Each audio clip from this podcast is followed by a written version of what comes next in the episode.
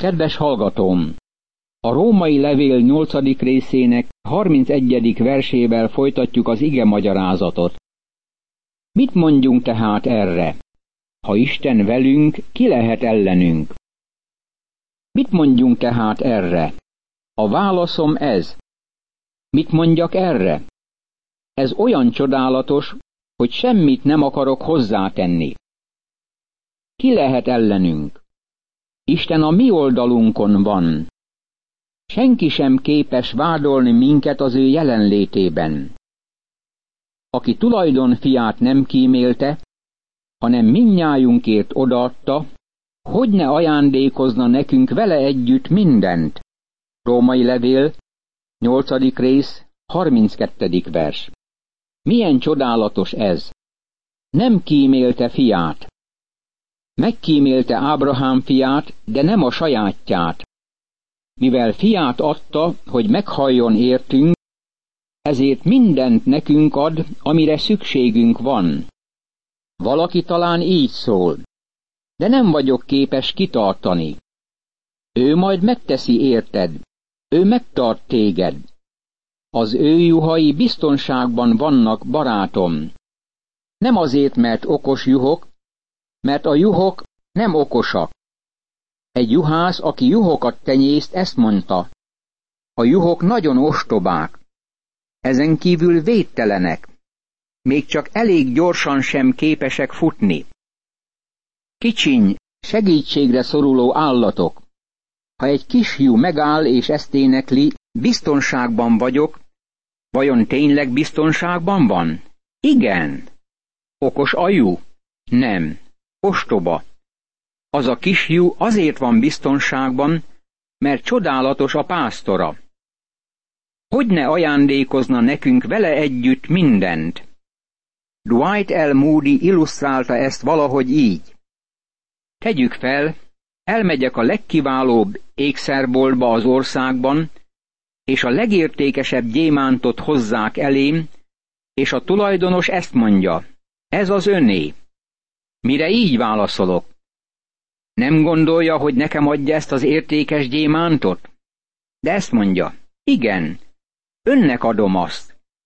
Ha nekem adta, azt gondolod, tétovázom, hogy kérjek tőle egy darab barna csomagoló papírt, hogy becsomagoljam és hazavigyem a gyémántot?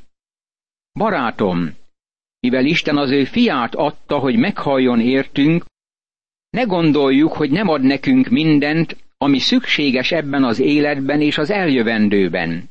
Eddig az idézet. Kivádolná Isten választottait? Isten, aki megigazít? Ki ítélnek árhozatra?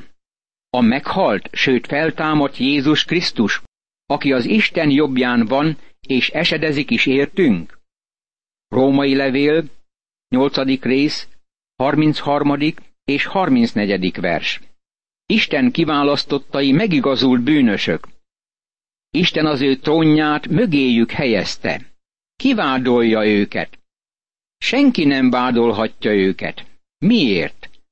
A meghalt, sőt feltámadt Jézus Krisztus, aki Isten jobbján van. Krisztus minden vádolást eltávolított, és a hívő biztonságban van Krisztus műve alapján. Krisztus meghalt értünk, ő halálra adatott bűneinkért. Krisztus feltámadt a halálból, ami megigazulásunkért. Isten jobbján van. Fönt van most is, barátom. Ő élő Krisztus. Szükséged van rá. Miért nem folyamodsz hozzá? Ő közben jár értünk. Imádkoztál magadért ezen a reggelen? Tenned kellett volna. De ha el is mulasztottad az imádkozást, ő nem mulasztotta el. Imádkozott érted. Milyen csodálatos ez! Krisztusnak ez a négyszeres műve az alapja annak, hogy senki sem vádolhatja Isten választottait. Ki választana el minket a Krisztus szeretetétől? Nyomorúság, vagy szorongattatás, vagy üldözés, vagy éhezés, vagy mezítelenség, vagy veszedelem, vagy fegyver? Római levél, 8. rész, 35. vers.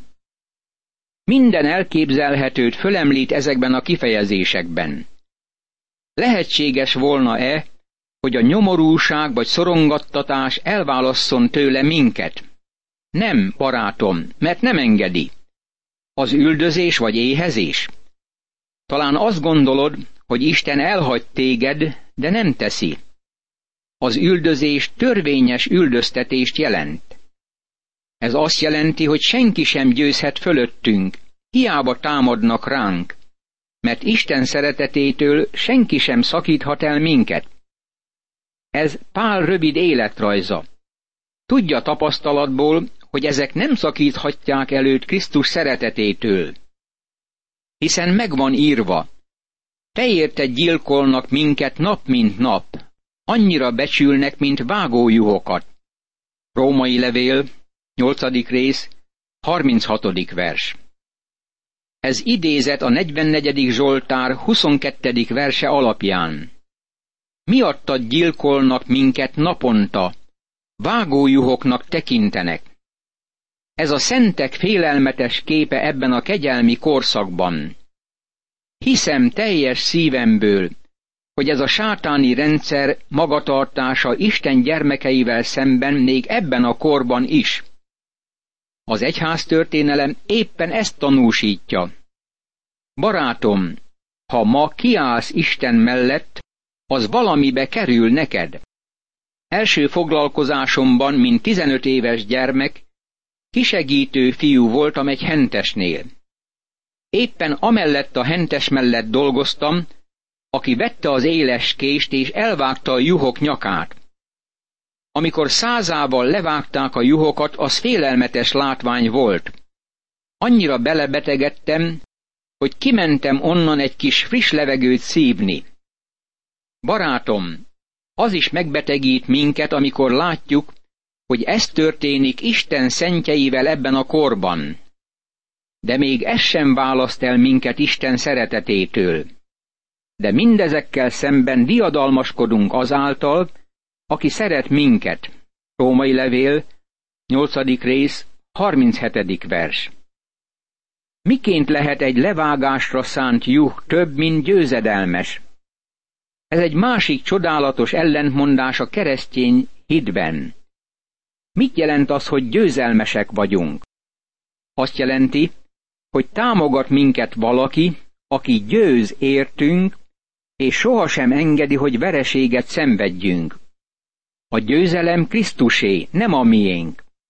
A győzelmes élet nem a miénk, ez az ő élete.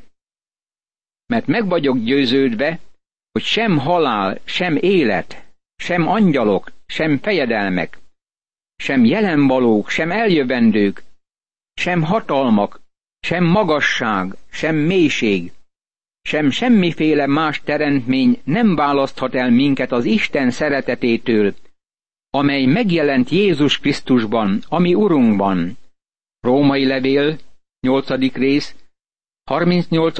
és 39. vers. A meg vagyok győződve azt jelenti, hogy tudom. A halál sem választhat el minket tőle, mert valójában elvisz minket az ő jelenlétébe. Az őskeresztény mártírok közül sokan ezt válaszolták, amikor halállal fenyegették őket. Köszönöm, mert azonnal megváltom jelenlétébe juttatsz engem. Nem lehet ártani az ilyen embereknek. Az élet sem. Gyakran nehezebb szembenézni az élettel, mint a halállal. De az élet kísértései, kudarcai, csüggedései, bizonytalanságai és szenvedései sem választhatnak el minket Isten szeretetétől, ami Krisztus Jézusban van. Angyalok. Azt hiszem, hogy bukott angyalokat ért ezen. Fejedelmek, hatalmak, a hívők lelki ellenségei. Efézusi levél, hatodik rész, tizenkettedik vers. Jelenvalók. Ezek jelentik a mostani körülményeket. Eljövendők. Ezek utalnak a jövőre. Magasság, mélység, ez utalhat az űrkorszakra, amiben élünk. Semmiféle más teremtmény magában foglal bármit, amit említeni akarsz. Valójában semmi sem választhat el minket Isten szeretetétől, ami Krisztusban összpontosul. Barátom, a megváltás szerelmi történet. Szeretjük őt, mert ő előbb szeretett minket. Semmi sem választhat el minket ettől. Az ítélettel kezdődött ez a fejezet, és most azzal zárjuk, hogy többé nincs elkülönülés. A kettő közt volt az, hogy minden javukra válik azoknak, akik Isten szeretik. Lehet-e ezen valamit javítani? Odálatos ajándék. Most érkezünk a római levél második főbb szakaszához. A római levél első nyolc fejezete tanító jellegű. A római levél 9., 10. és 11. fejezete a korszakos elméletet tükrözi. A római levél 12. fejezetétől a 16. fejezetéig terjedő szakasz a kötelességre mutat. Az első nyolc fejezet hangsúlyozza a hitet. A 9., 10. és 11. fejezet hangsúlyozza a reményt. A 12. fejezettől a 16. fejezetig terjedő szakasz hangsúlyozza a szeretetet. Másként is lehet szemlélni a római levelet. Az első szakasz az üdvösséggel foglalkozik, a második szakasz az elkülönüléssel, és az utolsó szakasz a szolgálattal. Pál a római levél első hét fejezetét befejezte, és az üdvösséget széles alapra tette, mert az egész emberi faj elveszett. Mindenki védkezett, és hiával van az Isten dicsőségének. Római levél, harmadik rész, 23. vers. Isten az üdvösséget mindenkinek elérhetővé tette, de csak az Úr Jézus Krisztusban való hit alapján. Pál most kész a második nagyobb szakaszt tárgyalni. Némelyek próbálták kihagyni ezt a szakaszt, és úgy címkézték, hogy ez függelék. Mások csökkentették fontosságát, mintha zárójelben állna, és lényegében nem volna fontos. Ez azonban nem csak fontos, hanem lényegbe vágó a levél logikája és tanítása szempontjából. Bizonyos értelemben a nyolcadik és tizenkettedik fejezetet össze lehet kapcsolni, mint két kocsit. De Pál nem akar tehervonatot összeállítani, amikor a római levelet írja. A római levél nem tehervonat, hanem sodró folyam. A kilencedik, tizedik és tizenegyedik fejezet többé nem távolítható el, mint ahogy nem lehet egy nagy folyóból kivágni egy szakaszt. Griffith Thomas írja, a kilencedik, tizedik és tizenegyedik fejezetek e levél elválaszthatatlan részét alkotják, és lényeges, hogy helyesen értelmezzük ezeket. Vannak bizonyos hatalmas különlegességek, amelyek bemutatják e szakasz jelentőségét. Ezek a következők. Első a pszichológiai tényező, második a történelmi tényező, harmadik a tanításbeli tényező. A pszichológiai tényező Pál személyes élményével kapcsolatos. Nem helyes azt mondanunk, hogy a római levél az apostol fejéből származott, és a Galatákhoz írt levél az ő szívéből eredt. Pál szíve nyílik meg a kilencedik fejezet elején, valójában ebben a szakaszban egészen végig. Nagy szakadék tátong a nyolcadik és a kilencedik fejezet között. A nyolcadik fejezet a diadal és az öröm magas szintjén zárul abban a reménységben, hogy semmi sem szakíthat el minket Isten szeretetétől, ami Urunk Jézus Krisztusban. A kilencedik fejezet a csüggedés és szomorúság mély pontjáról indul. Nyilván a témaváltás okozta az apostol szívének összetörtségét. Erre gondolunk, amikor e szöveget vizsgáljuk. A történelmi tényező számításba veszi Pál korának különös helyzetét és problémáját. A modern értelmezés nagy mértékben kudarcot vallott, e tényező számításba vételénél. A mai egyházat legnagyobb részt pogányokból megtértek alkotják, és a zsidó hátteret már majdnem teljesen elfelejtették. Az emberek feltételezik, hogy az Ószövetség ígéretei összeolvadtak és belemosódtak az egyházba. Az az önkényes feltételezés van forgalomban, hogy az egyház az Ószövetség proféciáinak az örököse, és Istennek már elege van Izrael népéből. Nemrégen egy keresztény szervezet profétai kongresszust tartott Jeruzsálemben. Meglepőnek hatott, mert egy nagyon fontosnak tűnő értekezlet végül úgy végződött, mint vihar a teáskannában. A kongresszuson megjelent sok riporter közölte, hogy Jeruzsálem városa nem is tudott róla, hogy ez a gyűlés sorra került. Érdekes összehasonlítani ezt a kongresszust az apostolok cselekedeteit 15. fejezetében említett Jeruzsálemi zsinattal, amikor az egész város beleremegett az összejövetelbe. A kongresszuson megjelentek fele nem adott helyt Izrael népének Isten jövőre vonatkozó tervében. Úgy érezték, hogy Isten már torkig van Izraellel. Ha ez igaz volna, akkor miért mentek Jeruzsálembe egy profétai kongresszus megrendezéséért? Elmehettek volna bárhova a világon, akár Texasba, akár Rio de Janeiroba, vagy Kinshaszába. Istennek egyáltalán nincs elege Izraelből, ahogy majd látjuk. Stifler így fogalmazza meg ezt a nézetet.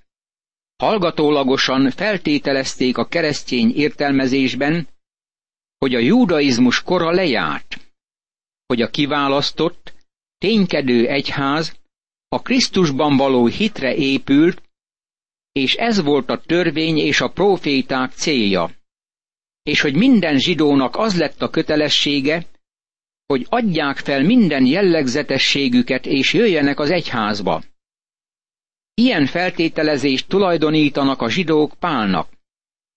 Furcsa módon elfelejtik, hogy a jeruzsálemi és júdai anyagyülekezet sohasem lett pogány gyülekezetté a saját keretein belül, és hogy egyetlen pogány sem fogadtak be, és hogy annak a tízezres kezdeti testületnek minden tagja lelkesedett a törvényért. Apostolok cselekedetei, 21. rész, 20. vers. Elfogadták Jézust, mint mesiást, de nem adtak fel semmit ószövetségi szokásaikból és reményeikből. A kereszténység egy csepp kárt sem szenvedett azért a folyamatos igyekezetben, hogy azt nem zsidó, hanem pogány nézőpontból értelmezte. A jeruzsálemi gyülekezet és nem az antiókiai, vagy efézusi, vagy római szolgáltatja az egyedül megfelelő történelmi szemléletet. James M. Stifler, a rómaiakhoz írt levél, 162. oldal. Barátom, nagyon szűklátókörű nézet annak feltételezése, hogy Isten elvetette Izrael népét. Pál válasza arra a kérdése, hogy elvetette Isten az ő népét. Élesen negatív válasz ebben a kifejezésben. Szó sincs róla. Római levél, 11. rész, első vers. Majd bemutatja, hogy azok az ígéretek, amelyeket Isten tett Izrael népének, beteljesülnek ugyanazon a népen. Azt is megmutatja majd, hogy Isten tett bizonyos ígéreteket az egyháznak, és ma kihívja választott népét, mind zsidókat, mind pogányokat, hogy megalkossa egyházát. Ez pontosan az a következtetés, amivel zárult a jeruzsálemi zsinat. Apostolok cselekedetei, 15. fejezet. Ez lényegében a profécia magyarázatának a középpontja. Amikor elhallgattak, megszólalt Jakab, és ezt mondta. Atyám fiai, férfiak, hallgassatok meg! Simon elbeszélte, hogyan gondoskodott Isten először arról, hogy a pogányok közül népet szerezzen az ő nevének. És ezzel egyeznek a proféták szavai. ahogyan megvan írva. Ezután visszatérek, és felépítem Dávid leomlott sátorát, romjait is felépítem, és helyreállítom, hogy keresse az emberek maradéka az urat, és mindazok a pogányok, akik között elhangzik az én nevem. Így szól az Úr, aki ezt véghez viszi, és aki ezt öröktől fogva tudja. Apostolok cselekedetei, 15. rész, 13. verstől a 18. versig. Jakab apostol nagyon világossá teszi, hogy Isten kihív egy népet az ő nevéhez. Amikor ezt befejezi, akkor eltávolítja az egyházat a földről, és visszatér ismét Izraelhez. De még akkor sem adja fel Isten a pogányokat. Azt olvassuk, hogy azok a pogányok, akik akkor térnek meg, belépnek a királyságba Izraellel együtt, és Isten országa megalapul ezen a földön. Ezt a történelmi tényezőt nem szabad figyelmen kívül hagyni. A tanbeli tényező a helyes, korszakos értelmezéssel és Isten szuverén céljaival foglalkozik. Pál az első nyolc fejezetben levezette a bűn, a megváltás és a megszentelődés nagy témáit, végig a kegyelemtől a dicsőségig. Ebben a korban a nemzetiségnek, a szertartásnak és a szokásoknak nincs jelentőségük Isten előtt. A hit az egyetlen, amit Isten elfogad az embertől. Tekintet nélkül a fajra vagy a körülményekre, bárki irgalmasságot találhat. Úgy tűnik, ez nem tünteti el az Ószövetségben tett megkülönböztetéseket. Pál majd választ ad erre, és egy szónoki kérdéssel kezdi. Elvetette Isten az ő népét? A válasz természetesen az, hogy az evangélium először a zsidóké, ahogy a római levél első részének 16. versében olvassuk, ami azt jelenti, hogy kronológiailag a zsidók kapták először. Imádkozzunk! Uram, hálát adok neked az evangéliumért. Köszönöm, hogy a zsidók után a pogányok is megkapták a megváltás evangéliumát, és te minden embert hívsz az üdvösségre.